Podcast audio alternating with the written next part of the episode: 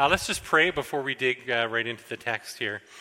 Uh, Holy Spirit, we ask you would come, and uh, as we encounter your word, as we uh, read the scriptures, and as we uh, look at them for wisdom and grace, would you meet us beyond with wisdom and knowledge, with, with your presence, Lord?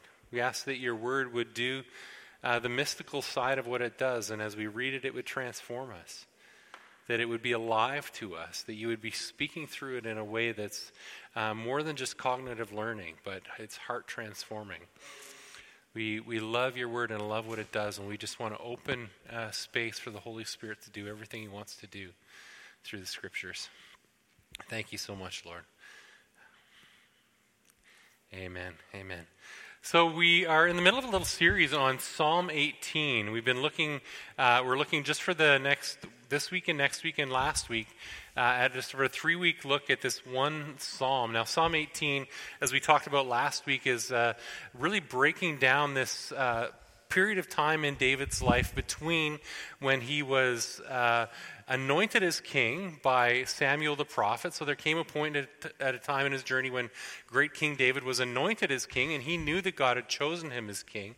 Uh, but there was quite a long number of years before the living king, like King Saul, was really excited about that. And I think you probably understand how that dynamic goes when, when uh, you're the king and a prophet comes and anoints somebody else as king, you feel a little insecure, a little, uh, little uh, frustrated with that. And so David was living in this crazy space of knowing that God had given him something, uh, but not able to fully walk it out. And, and not only was he unable to walk out this sense of kingship, this sense of a calling with God, uh, but he was in a place that was really hemmed in because Saul uh, was actually actively persecuting him and actively trying to kill him. So David at this time was hiding in holes and caves, and, and he was sort of gathering some men around him because he was kind of a natural leader. It says there were about 400 to 600 men who were around him, and they were going and doing this stuff that they were supposed to do. As a king, he was supposed to be sort of cleansing the land and, and leading a military force and doing all of that stuff, doing what kings do. And, and David was doing that. He was trying to, to lead and trying to be a, a good king. But at the same time, he, he wasn't king. So he's in this weird place of having a sense of responsibility and a sense of calling, but not a sense of authority to do uh, what he was really supposed to do. And, and through this, of course, it was a terrifying time he was under it. We talked about that last week. He was just under this sense of, of persecution. And he was saying, you know, all of these really uh, radical things to God. Like David did not sort of pull any punches in his relationship with the Lord. Uh, there's other Psalms that talk about this, and it's, Oh Lord, why do you persecute me?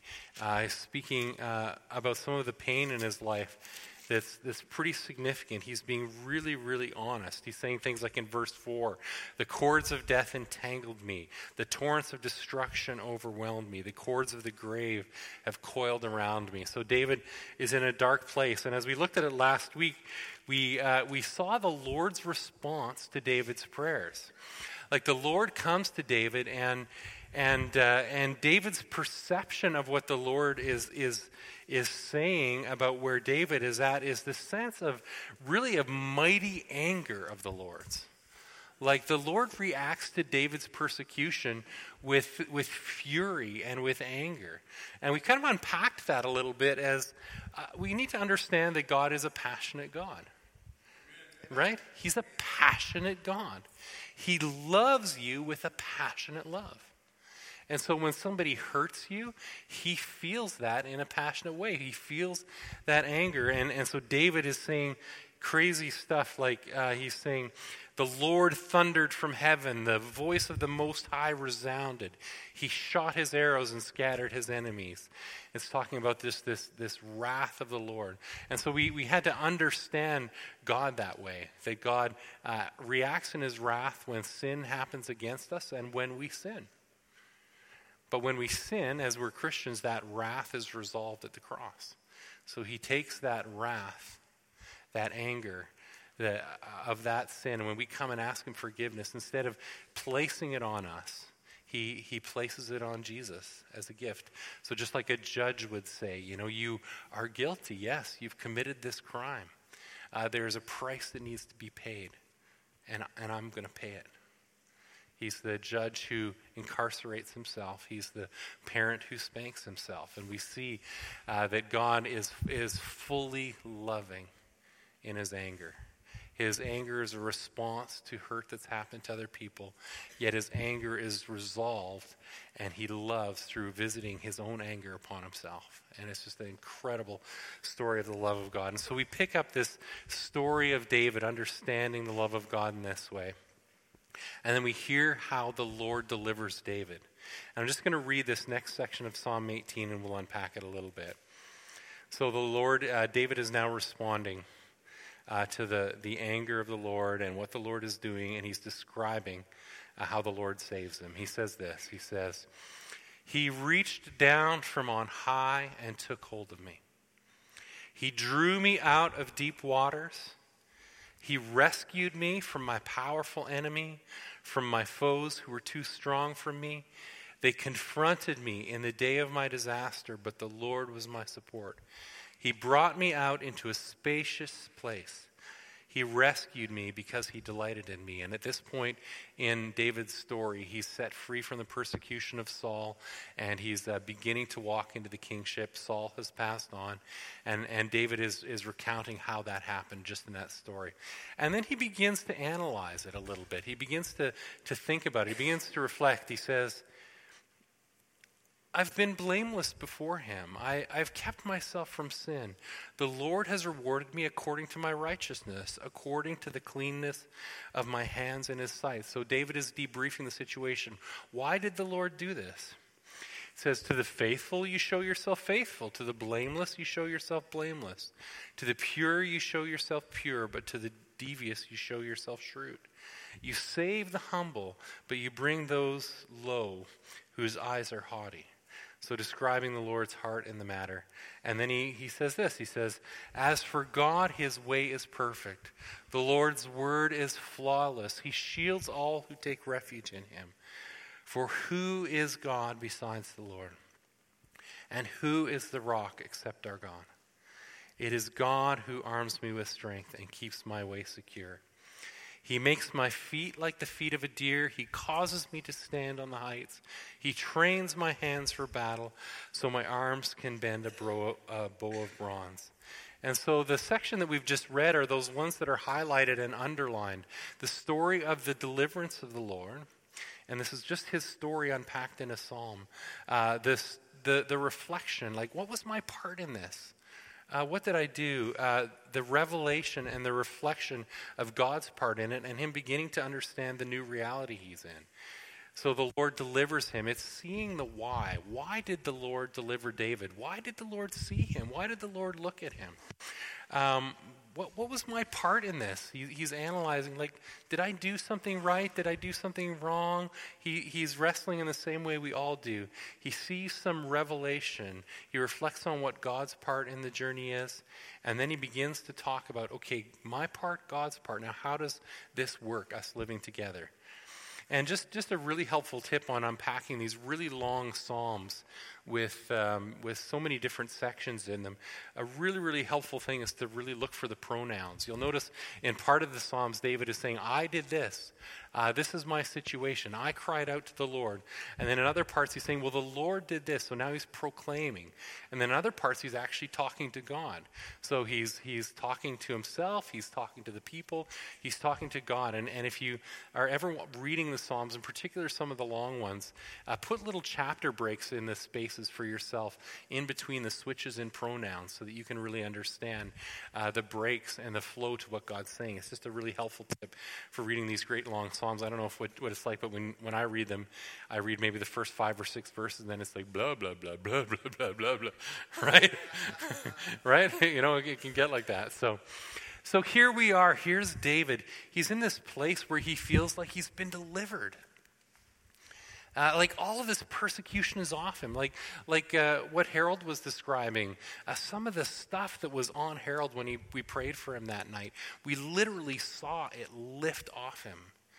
And we've seen this time and time again. We just see people be delivered. We see weights lifted off of people, struggles that they've had for long periods in their life uh, just disappearing. We see addictions being wiped out. We see uh, patterns of unfaithfulness and, and brokenness. Uh, we see people getting set free. We even saw somebody like Tim be released from, from, from being so restricted. You know, like like he's so holding back. Yeah, it's him just released from holding back because he's such a like a wallflower. Uh, you know, he's like, do we want this guy released from holding back? I don't know. Yeah, yeah, man, oh man. You know, so we this and this has been an incredible time at OVV these last, you know, four to six months. We've had just these incredible ministry encounters with people getting free. Like, like it's been an incredible acceleration of people coming to us on staff and saying, "Hey, I just need to get free with this. I've been dealing with it forever." It's like the Lord has been touching people, like touching this stuff. And we've just been seeing incredible things, incredible things. And so here we are. The Lord has delivered David. He's finally free from Saul. It's, and he's describing it God reached down from on high and took hold of me. He drew me out of deep waters. He rescued me from my powerful enemy, from my foes who were too strong for me. They confronted me, but the Lord was my support. And he, he, he explains it like this He says, The Lord, He brought me out into a spacious place. And David is in this place of finally freedom and clear to navigate. And he says this, and I, I find this line just astounding. He rescued me because he delighted in me. He, right? He rescues us because He's delighted in us. When I ask God for help, I am not prone to imagine the Lord is delighted. Come on. I don't imagine the Lord is delighted. I'm imagining the Lord saying, I told you so. You shouldn't have got into that. come on. You know better. You read the Bible, didn't you? Right? Like, come on. Uh, not again. Like, give me a break. Oh, stomach, you fool. You should have known better, right? Isn't that what we imagine? A lot of the time when we, we, we, we don't even actually want to call out to the Lord for help a lot of time. We, we think we got to figure this out on our own. We got to do this ourselves. But the Lord is delighted in me. He rescued me because he's delighted in me. Like, look at this guy. The Lord is delighted in you. Like, imagine that face on the Lord's face when you ask for help. He asked for help! That's awesome! I'm going to rescue him. I'm going to help him. It's amazing. He called out to me. Woohoo! Like getting an email from that guy you haven't heard from in a long, long time, right? It's really good. The Lord wants us to encounter him, to, to ask him. And so David is David is reflecting, well, okay, so why is he delighted in me? Why is the Lord delighted in me? Right? The self reflection part. And I've trimmed some of the verses out of this just so that this sermon isn't ridiculously long. Um, so there's, you'll see I jump from 21, I skip 22, go to 23 and 24, but that's just for time's sake, that it's all beautiful. Uh, for I have kept the ways of the Lord. I'm not guilty of turning from my God. I've been blameless before him, and I've kept myself from sin. The Lord has rewarded me according to my righteousness, according to the cleanness of my hands in his sight.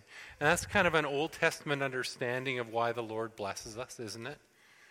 Right? We, we, we know that the Lord blesses us really because of, of the cross, because we're, we're made clean by what he did. We're made clean by his blood shed for us. But at the same time, even in the New Testament, there is some correlation between our actions and, the, and connectedness with the Lord, isn't there?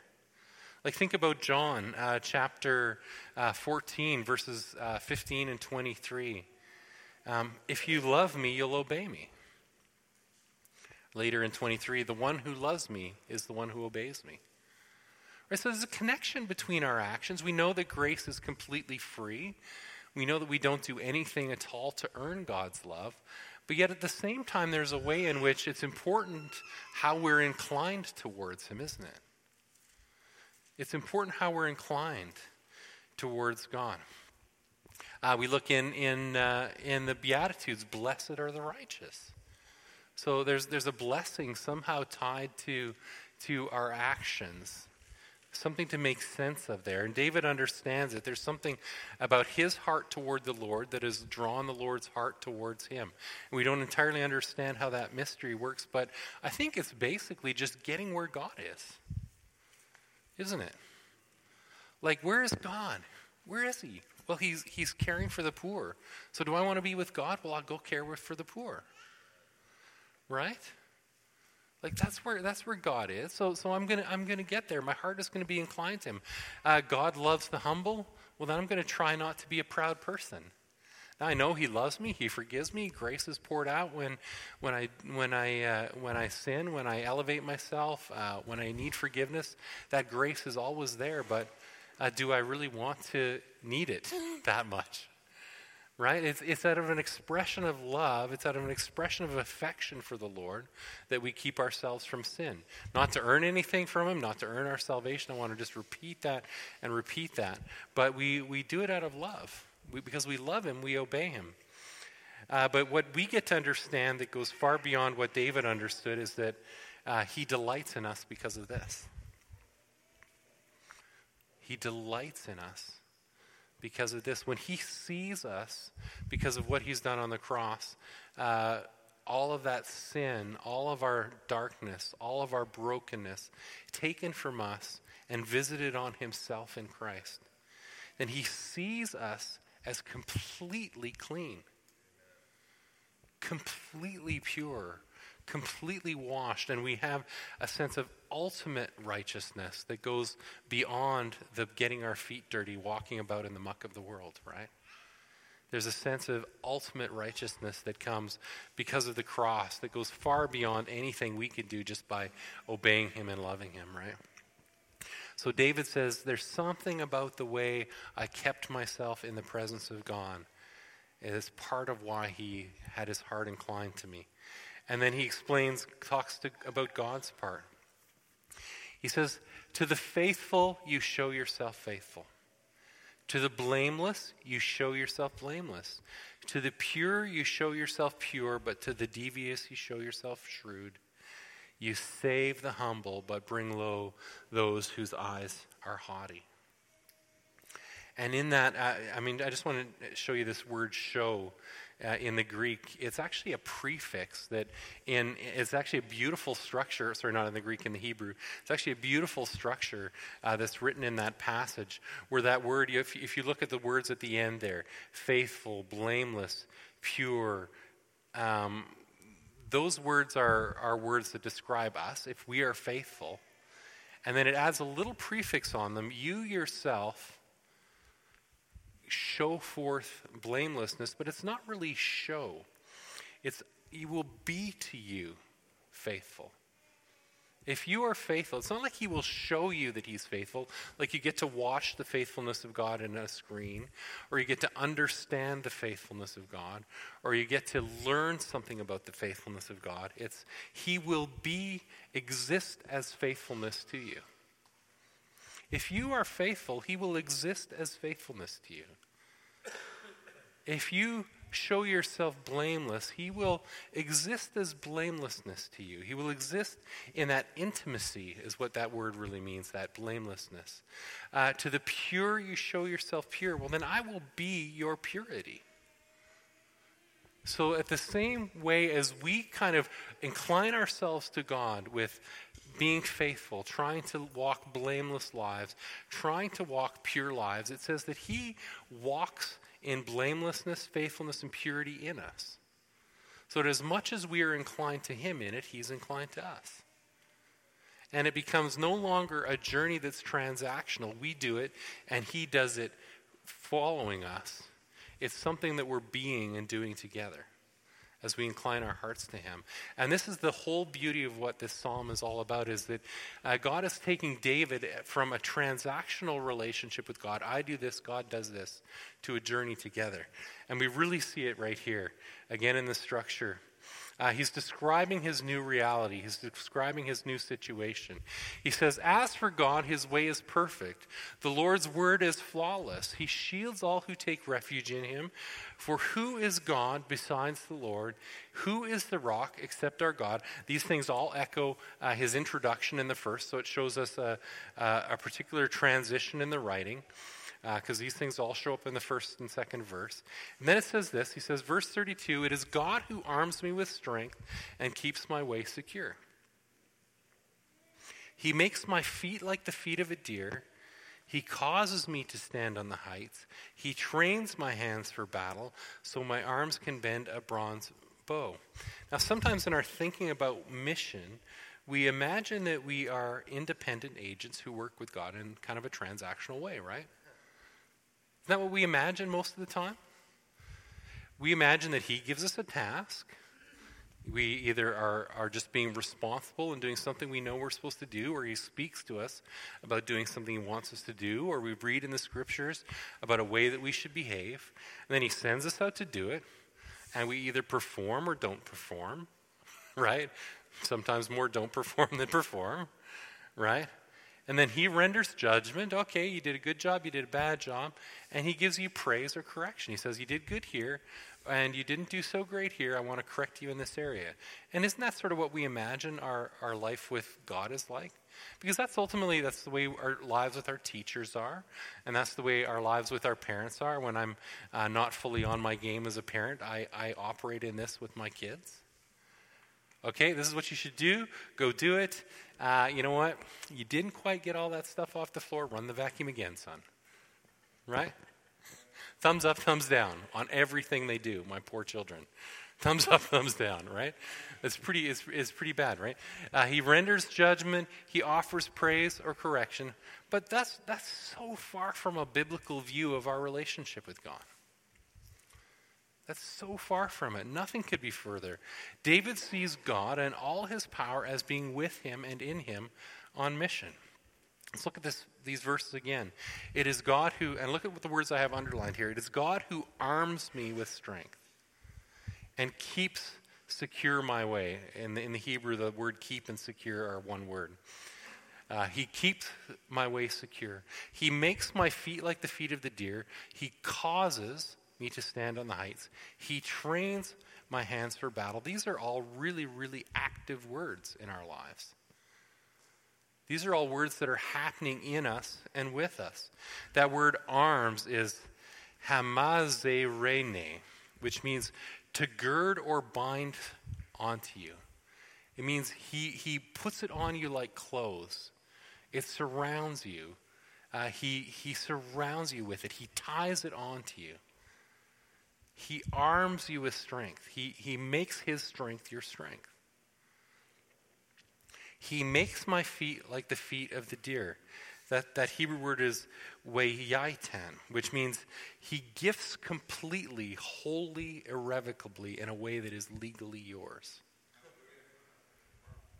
He gives it in a way that is legally yours. He bestows it on you as a contract. He bestows it on you as something that can't be taken from you. He makes your feet secure like the feet of a deer. He keeps you secure. He, he makes it so that what He is giving you and what He's blessing you with can't be taken away. Uh, those words makes and causes makes and causes, misawe. It means transforms, makes intention reality.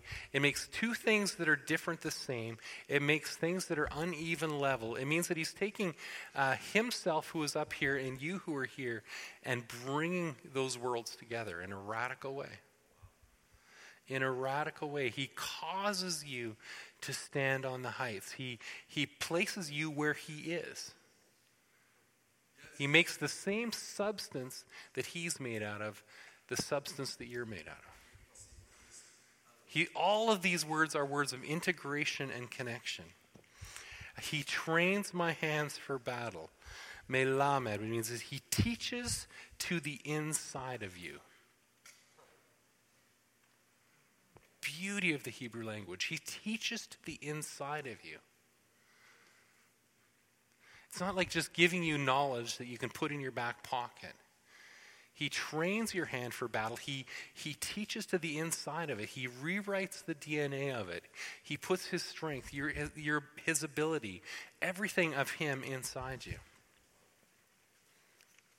And David all of a sudden is now understanding uh, the love and the blessing and the saving power of God isn't as much a condescending thing where God takes David from that bad place and lifts him to this better place he takes David and walks with him in a really radical way. And so that our journey going forward isn't any longer that transactional journey. Our journey with God is a sense of Him living powerfully in us and through us.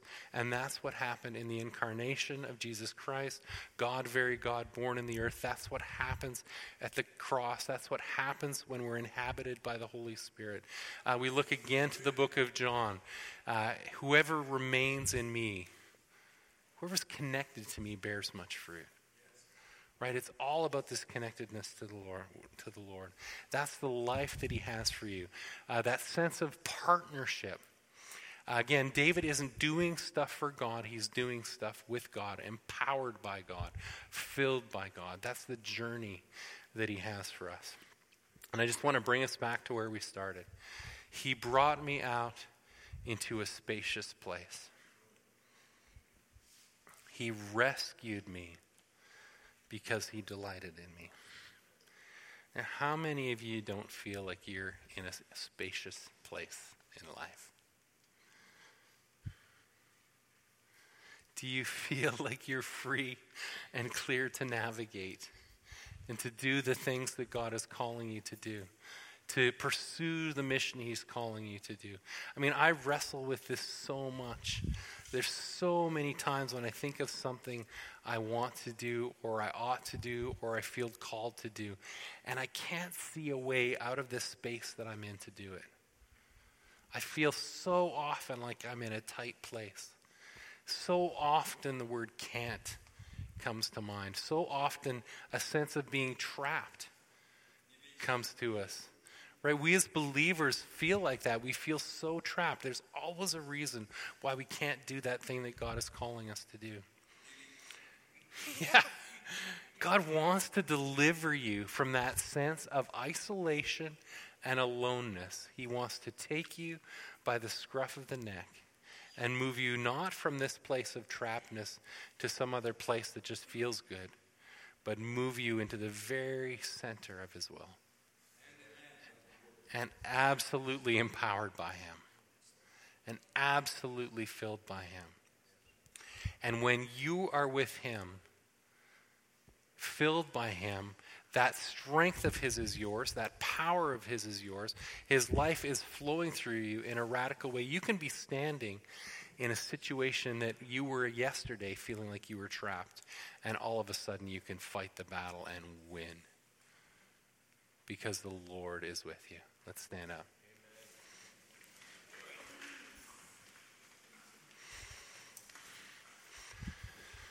Father, I pray for everyone here who is uh, in a place where they feel trapped, where they feel like the word can't is, is the word that is the answer to any question that you might have for them.